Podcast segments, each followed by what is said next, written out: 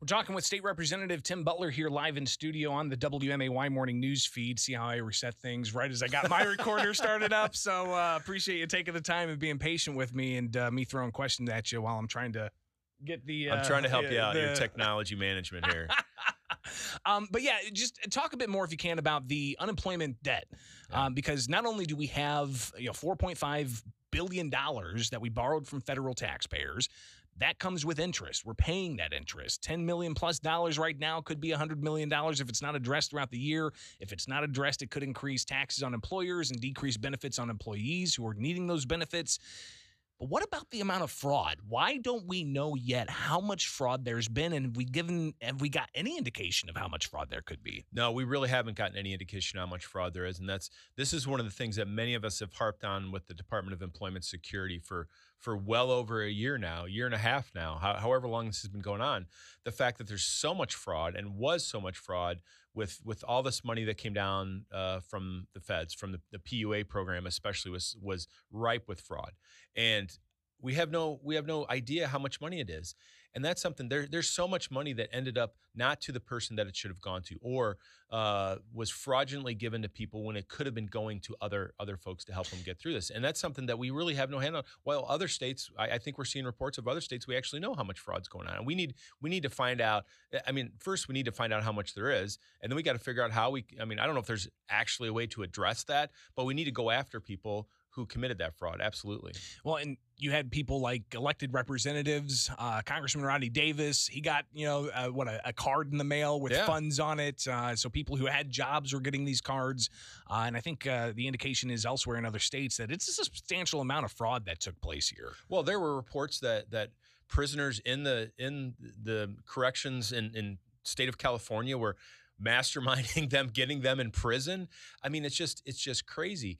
And and how we cannot track that. In today's day and age where everything is tracked all these cards that have gone out that are electronically activated and all that we should be able to track that stuff and and nail these people who are committing this fraud and prosecute them. And i think this gets underscores the problems. Again i hate to go back to the crime issue but this kind of underscores the issue we have in crime crime in illinois. We should be trying to prosecute these people. We should be in the general assembly we should be in session trying to get a handle on programs that we can uh, to address this and really we're doing nothing about it. And i think it does start with the department of employment security coming out and being forthright with the people of illinois as to how much fraud there is and what the program's going to be to try to to try to tackle this situation 748 now on the WMAY morning news feed, talking with State Representative Tim Butler on WMAY. And of course, with the um, uh, unemployment fraud that could have happened. I mean, we've got an auditor general that's looking into it. Uh, when that report comes out, who knows? But uh, definitely something I think uh, we need to keep an eye on. Something else, too, just audits in general of the entire spectrum of COVID 19. There's a headline out of Michigan today uh, that uh, they undercounted the number of nursing home deaths by upwards to 30 to 45% in some accounts. Um, I mean, should we, at this time now, nearly two years into this, have a moment of pause and reflection to get a better understanding of the the the devastation that the pandemic brought and whether it was a certain level or if it was a lesser level. Well, again, I, I want to go back, I guess, almost two years ago now. I think it was April of 20 when the House Republicans forwarded to the governor a plan to help manage the pandemic. And that, th- that we would add input from a wide range of folks, General Assembly members, from the public, people in the know, from, from the healthcare industry, people from the business community, to help the governor make decisions and guide him through the pandemic. He refused to do that he went out on his own and did thing on his did everything on his own. The General Assembly, the leadership in the General Assembly, first under Mike Madigan, now under Chris Welch, have have liked the fact that they washed their hands of the pandemic. We need to step up and as an oversight body, the legislature has a significant oversight authority. Have here we should be having these hearings every single day, in my opinion, about what the response to the pandemic is, what the impact of the pandemic has been across the board. Health. Well, why is that important, though? Well, to, to look back at the executive action and the lack of legislative action, why is it important to have that review? Well, I think it's important to know number one, just like we were talking about with employment security, how much money's been going out the door and where this has been going, and how, like you mentioned, if we're looking at other states and undercounting the deaths that happen at nursing homes, especially, you know, we had a terrible case here early on at the villas in Sherman, where where I think you know most of the villas caught COVID, and I think they had a significant loss of life there. And that's kind of stuff that we really need to study. And then when we plan for the future, how we address these situations. Look, we're going to have another situation like this sometime in the future.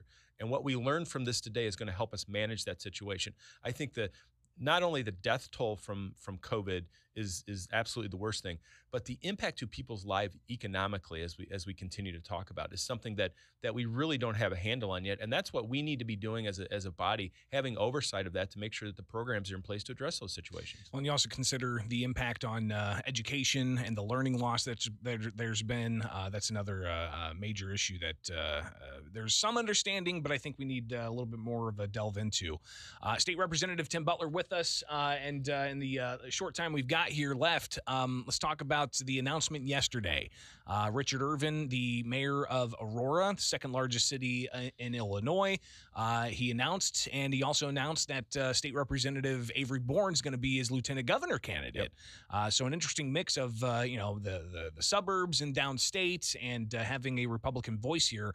Um, talk a bit about what this means for the slate of Republicans and what you think some of the major themes are uh, heading into the uh, the June primary and eventually the November election. Well, I'm excited to see uh, another face get in, in, the field actually, and I'm really I'm really excited to see Avery Bourne step up into a role like this. You know, I've worked side by side with Avery for the better part of the past decade, and I think she's she's a great addition as the lieutenant governor candidate.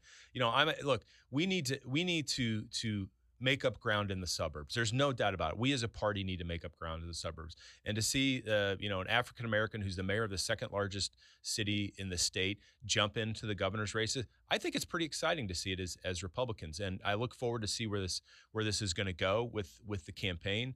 And I think at the end of the day, whoever wins the Republican primary, obviously we got to rally around that and and beat the governor in the fall. But I, I, think this is this is a good thing for the party to see Mayor Irvin jump into it. Uh, and you know then we're going to see what happens with Avery's seat, and you know what what happens with somebody who runs for that. I've, I've heard Wayne Rosenthal is going to jump into it, and I look forward to seeing Wayne running that uh, that district as well. A lot of money involved. Uh, the governor gave himself $90 million.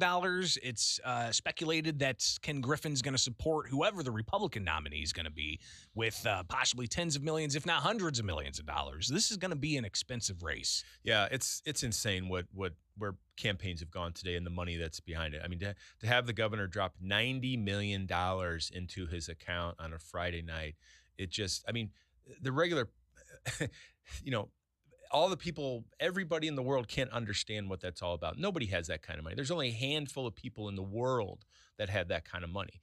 And the fact that our governor can sit there and dole out $90 million to himself for a campaign on a Friday night really, really is insane. And I, but you know, that's where campaigns are today. It takes, it takes so much money to run these campaigns. Uh, and it's just, you know, we're going to see uh, just a ton of money, I think, going into this race, probably from around the country would be my guess. State Representative Tim Butler on the WMAY morning news feed. And then finally, when it comes to um, what is obvious going to be uh, infighting within the Republican Party, uh, you've got uh, even the Democratic Governors Association putting out statements that Richard Irvin made uh, supporting Governor Pritzker. Uh, what should Republicans do leading up to the primary? Well, I think number one is you got to you got to look at the candidates and figure out who who best represents what you think your values are, and secondly, who's going to win. I mean, at the end of the day, we need to win. We need to win the governor's mansion. We need to take control of the legislature, and that's what that's what I'm all about. You know, I'm sick and tired of being in the super minority and getting run over by J.B. Pritzker and Chris Welch and Don Harmon. We need to change the dynamic, and it starts with the governor's mansion, and it starts with picking up seats in the General Assembly, and we could really drive some change. And in my opinion, that means again that gets back to the suburbs. Look, downstate is solidly Republican now. We need to pick up seats in the suburbs. We need to we need to shift voters back to the Republican Party in the suburbs. That's what it's all about. And those of us from downstate Illinois, I know that's that's tough to swallow sometimes, but that's where the game is in Illinois. And we got to make sure that we have candidates up and down the ballot that can pick up votes in the suburbs and put more Republicans at the state capitol. State Representative Tim Butler, greatly appreciate you taking time Absolutely. as always. It's always fun. We'll talk again soon. All right. Have fun with your uh, virtual committee hearings. I know you're a big fan of those. Absolutely. Thanks, Bishop. It is the WMAY morning news feed.